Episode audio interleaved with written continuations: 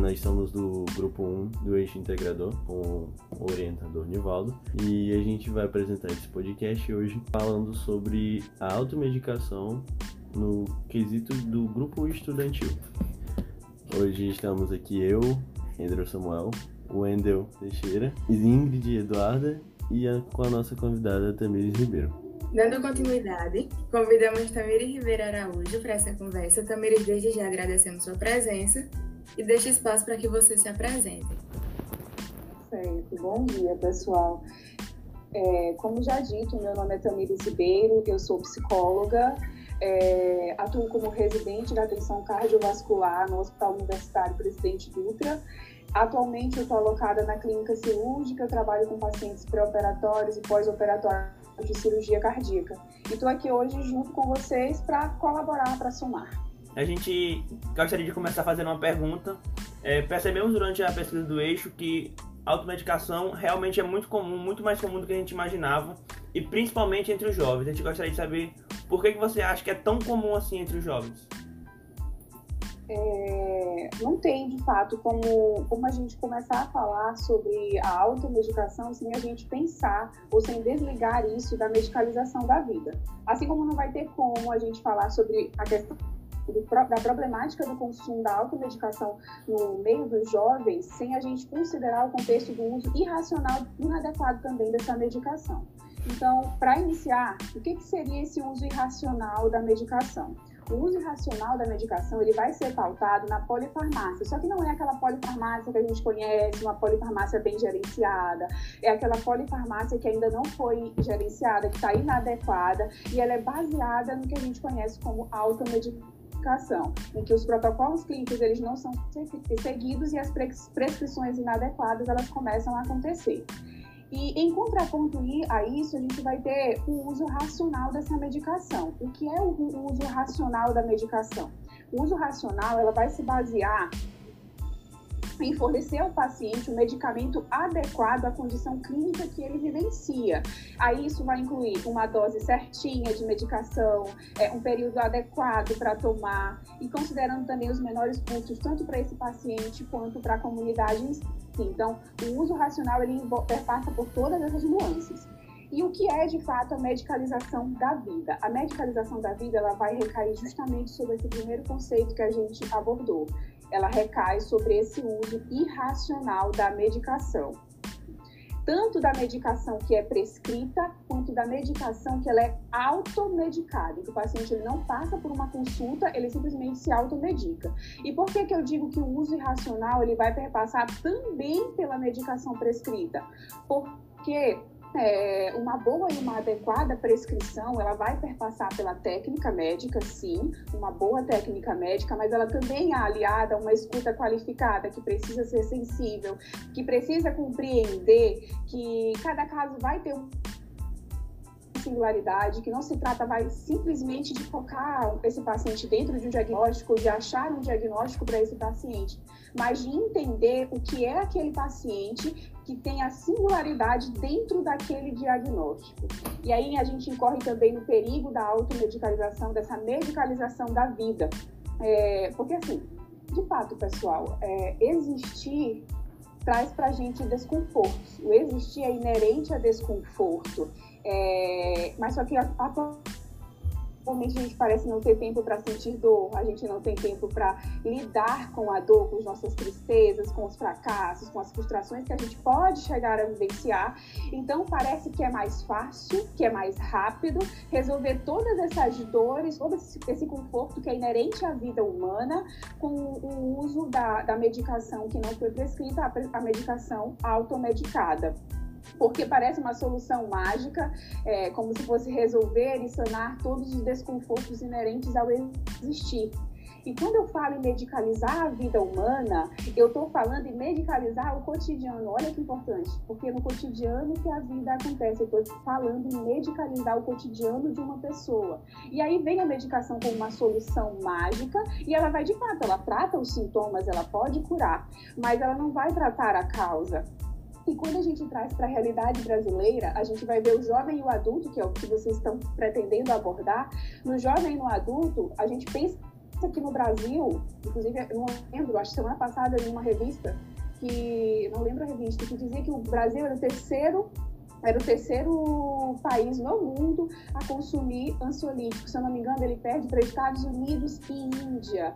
É, e também é o segundo país que mais consome o Zolpidem para dormir e o que mais consome clonazepam e midazolam. Então, são dados preocupantes. E quando isso tudo acontece, que o jovem se automedica, ele vai medicalizando essa vida, quais são as consequências dessa automedicação? A gente vai ter interação medicamentosa, ou seja, o paciente de fato ele tem uma condição clínica de que ele precisa tomar quatro medicamentos, mas aí ele toma mais dois, mais três além dos quatro, para poder tratar os efeitos desses quatro que ele já tomava. Aí o que, que a gente tem? uma cascata de prescrição.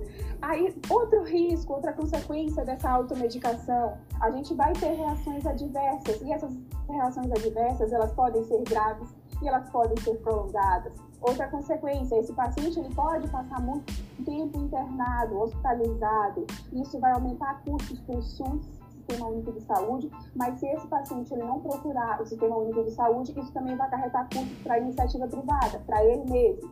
Então, são inúmeras as consequências é, da automedicação, da medicalização dessa vida, de uma prescrição inadequada. É, e considerando todas as consequências que a gente acabou de conversar sobre elas, por que, se é tão perigoso se automedicar, por que, que isso continua acontecendo? É pelo bem-estar que o remédio oferece, é pelo passinho de mágica que ele oferece do alívio da dor e dos sofrimentos inerentes ao nosso existir.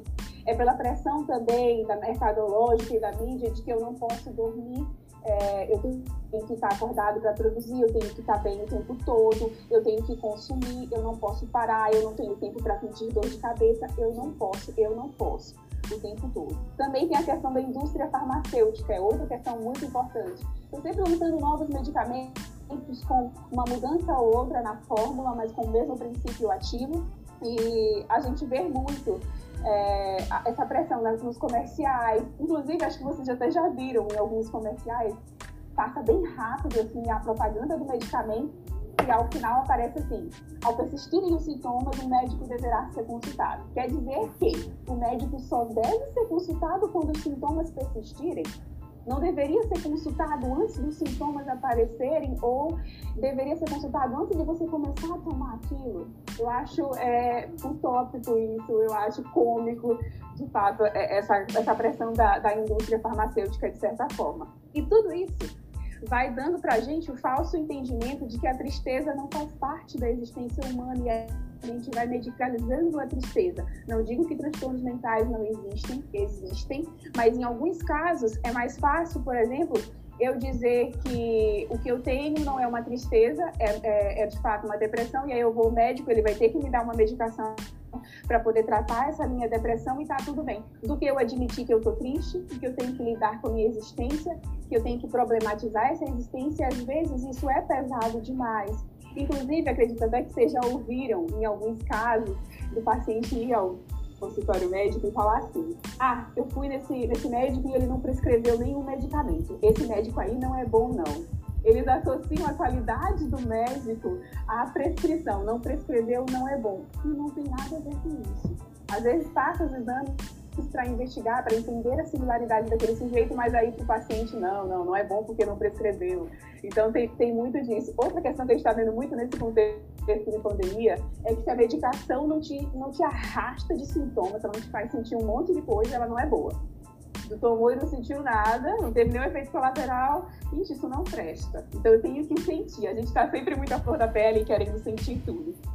É, e cabe uma crítica a tudo isso. A gente realmente precisa estar feliz sete dias por semana, 24 horas por dia. A gente sempre tem que ser produtivo. A gente realmente nunca pode sentir uma dor. Sim. É o top. É um negócio é assim que mexe muito com a gente, né? Como você falou. Ok, Tamires, muito obrigada. Partindo para a próxima pergunta, de acordo com as pesquisas feitas por nós, vimos que a maioria dos fármacos que são administrados sem prescrição, prescrição médica são anti-inflamatórios e analgésicos, e que as pessoas se automedicam essencialmente para se verem livres desses incômodos e desconfortos. Como você falou muito bem, né? Então seguimos para a seguinte pergunta: quais são os outros meios que os jovens podem aderir para evitar a automedicação e garantirem ainda assim o bem-estar? É, eu gostaria de destacar é, a, a, a, palavra, né?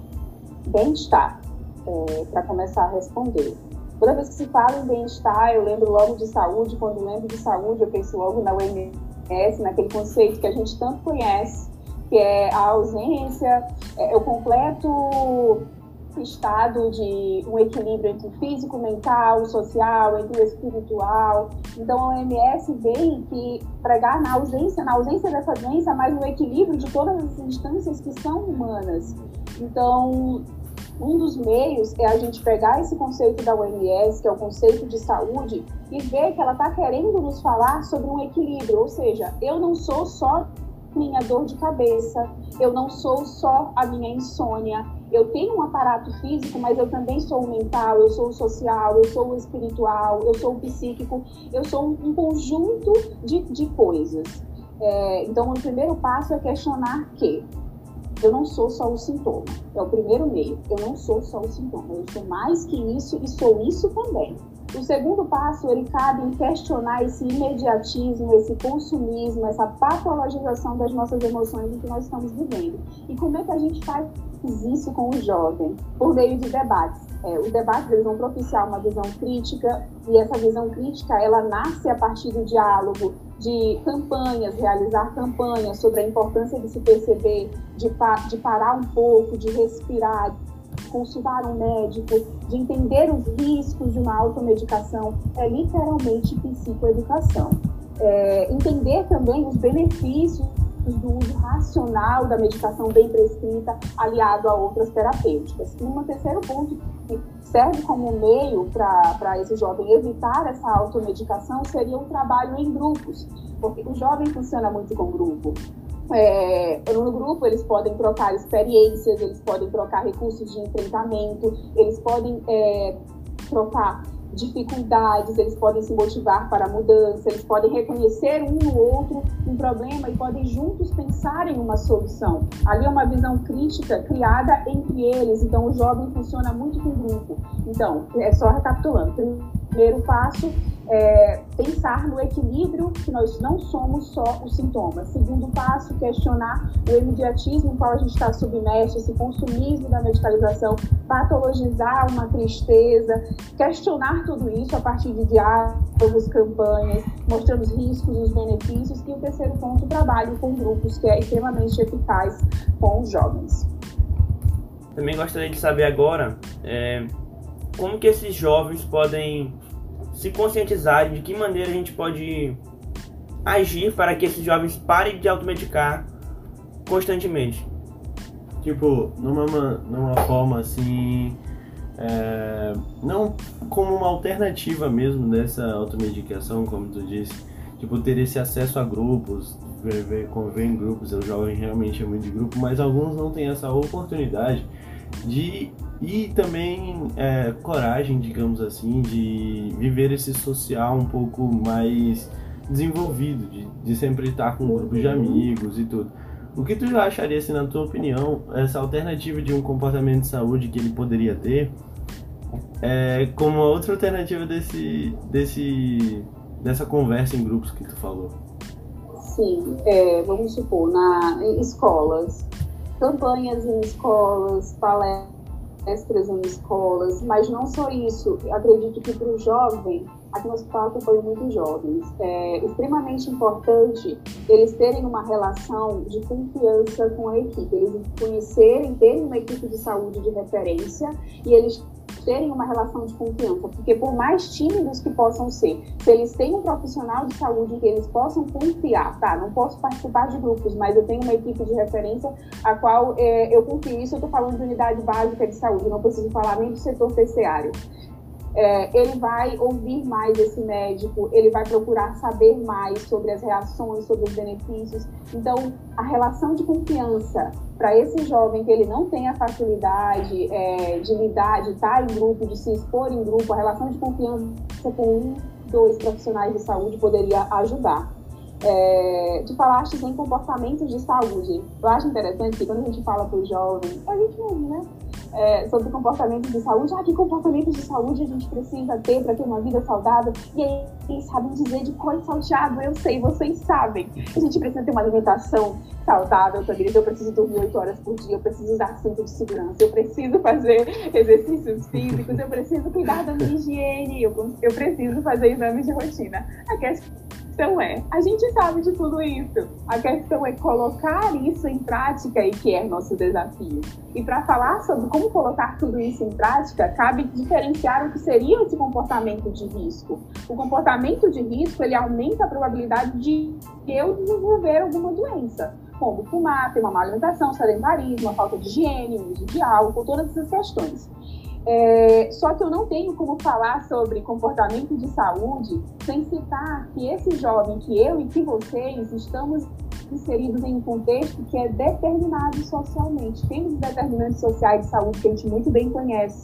No meio deles, a gente vai ter o jovem com sua idade, com sua hereditariedade, com sua carga genética, envolvido por uma segunda voltinha, que é o estilo de vida que ele adota depois ele está abarcado por uma rede social de apoio, ele está inserido num ambiente que pode ter emprego ou não, que pode ter água ou não, e ele também está inserido em condições econômicas, sociais e políticas. Ou seja, tem todo um contexto é, envolto nesse jovem que nos envolve, que vai influenciar o nosso estilo de vida e a forma como a gente vê a vida não existe um estilo de vida ótimo a ser seguido, é, que ele possa ser imposto, porque eu preciso considerar variável cultural desse jovem, social, econômica, a idade, as habilidades físicas, a estrutura familiar que esse jovem tem. Então, são diversos fatores.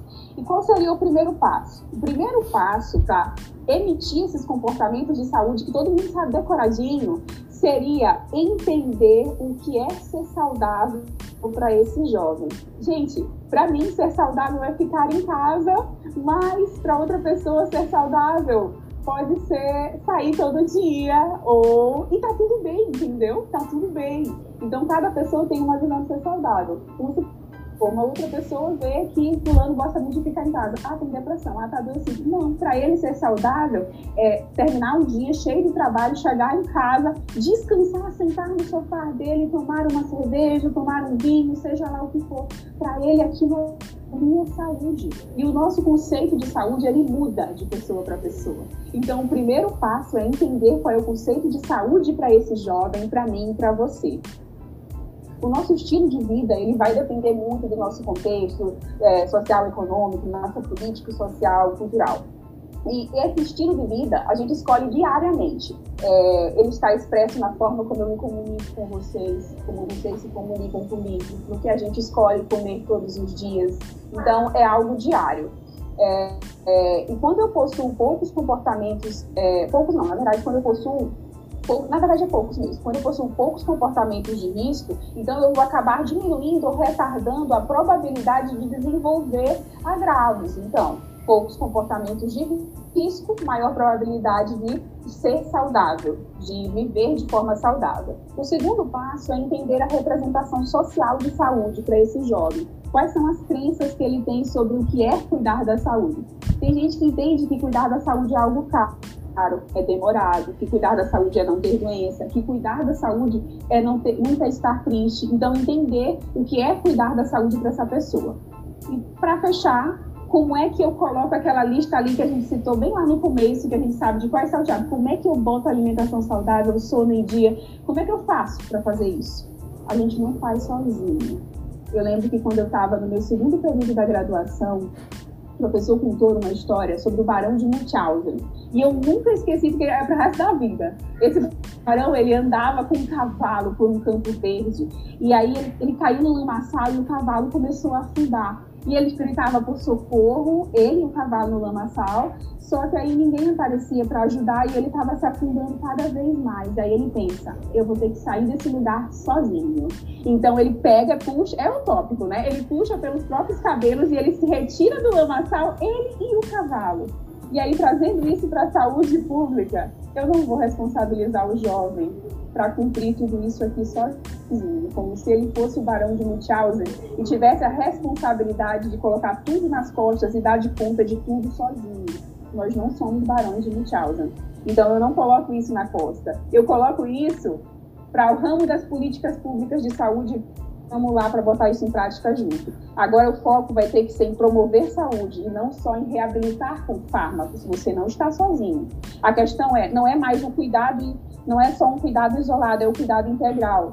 Aqui no hospital a gente tem uma equipe multi, são vários profissionais, médicos, psicólogos, enfermeiros, mas a gente transita de forma interdisciplinar. A gente conversa e troca saberes, então não se trata de ter muitos profissionais de várias áreas, mas de ter diálogo entre as áreas é, entre entender o medicamento prescrito de forma adequada associado à forma de tratamento também. E, é, eu coloco também é, em questão o, o, PTS, que é o Projeto Terapêutico, Terapêutico Singular, como uma possibilidade de colocar e de ajudar esse jovem a construir na, na prática. O que, que seria isso? Vamos supor, um, um, um jovem tenha problemas de adesão ao tratamento, por que, que não está tomando remédio? É porque não tem condições de comprar? Ah, ele precisa fazer caminhada cinco vezes por semana, mas ele não fazia nenhuma.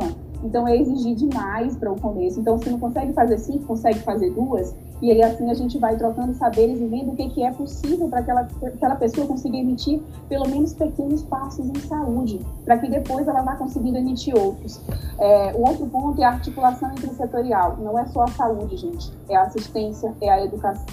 A gente se corresponsabiliza junto com todo, com todo esse jovem. Desenvolvendo estudos, tendo essa conversa que a gente está tendo aqui agora, estratégias de comunicação, de campanha. E outra parte que eu acho extremamente importante é crucial, na verdade, é, é associar a assistência farmacêutica à atenção básica. Por quê? Porque aí eu não vou estar focando só na medicação, mas eu vou conhecer esse usuário. Ele vai ter uma equipe de referência que ele vai conhecer essa equipe, ele vai confiar e aí ele vai expor as suas dúvidas ele vai dizer o que, que ele pensa sobre isso e por que, que ele ainda continua tomando o medicamento que o médico já desprescreveu e ele vai dizer o que ele pensa e como ele se sente. E aí não se trata de eu, enquanto profissional da saúde, ocupar o lugar de quem sabe mais e dizer para ele, olha, tu tem que fazer isso e aquilo. Não, mas entender por que, que ele faz dessa forma. E juntos a gente constrói é, um saber pautado não em quem sabe mais, mas em troca, em vivenciar esse momento. É verdade também. É, é muito isso, tipo, da gente entender também como é, esse processo de adoecimento dentro da nossa sociedade, como tu mesmo deixou claro brilhantemente, ele é completamente normal. Não é como se a tristeza ela não fizesse parte da gente, ou a gente não deva sentir uma dor de cabeça aqui, outra ali, dessa forma. É, mas entender realmente como essas, esse tipo de coisa no nosso cotidiano, no nosso cotidiano ele é normal e entender essencialmente, como tu falou, achei um significante muito forte dentro da tua fala, essa questão do equilíbrio, exatamente do, do conceito de saúde, inclusive de saúde mental, dentro que a OMS mesmo fala, desse equilíbrio que tu deve ter na vida. Que eu acho que muitas das vezes as pessoas elas simplesmente não tipo, não é que não dão importância, mas elas não, não dão aquele toque de tipo, cara, realmente, será que eu tô, não tô exagerando muito no ponto, deixando o outro muito fraco, tipo, exagerando tanto no excesso quanto na falta. Então, acredito que essa nossa conversa aqui deu para pegar bastante, ser bem produtiva. Eu particularmente adorei mesmo. Queria aqui pessoal, é, pessoalmente te agradecer pela pela oportunidade de conversar com a gente e disponibilizar esse tempinho que tu tem. É isso. Então, Tamires, a gente agradece a sua disponibilidade. Suas falas foram muito pertinentes, produtivas e em nome de todo o grupo, muito obrigada mesmo e tenha um bom dia, viu? Bom dia, pessoal. Eu que agradeço. Eu também. Já pararam de gravar? Que sotaque gostoso, Ingrid. é verdade. A gente, a gente concorda, Ai, a gente concorda. Eu sempre falei isso pra ela. Obrigada. A gente agradece a presença da Tamires aqui no grupo para incrementar no nosso eixo e foi, é, relatar que foi muito importante essa conversa pra gente também. Eu vejo que não só para as pessoas que a gente quer transmitir a mensagem, mas pra gente também aprender sobre automedicação e tudo. Como você falou sobre o sentir e ter a consciência que a gente vai sentir dor, vai sentir tristeza. E o objetivo do nosso trabalho era esse mesmo. Era conscientizar as pessoas. E agradecer novamente aí a presença da Tamires. E obrigado aí pela, pelo tempo, pela atenção.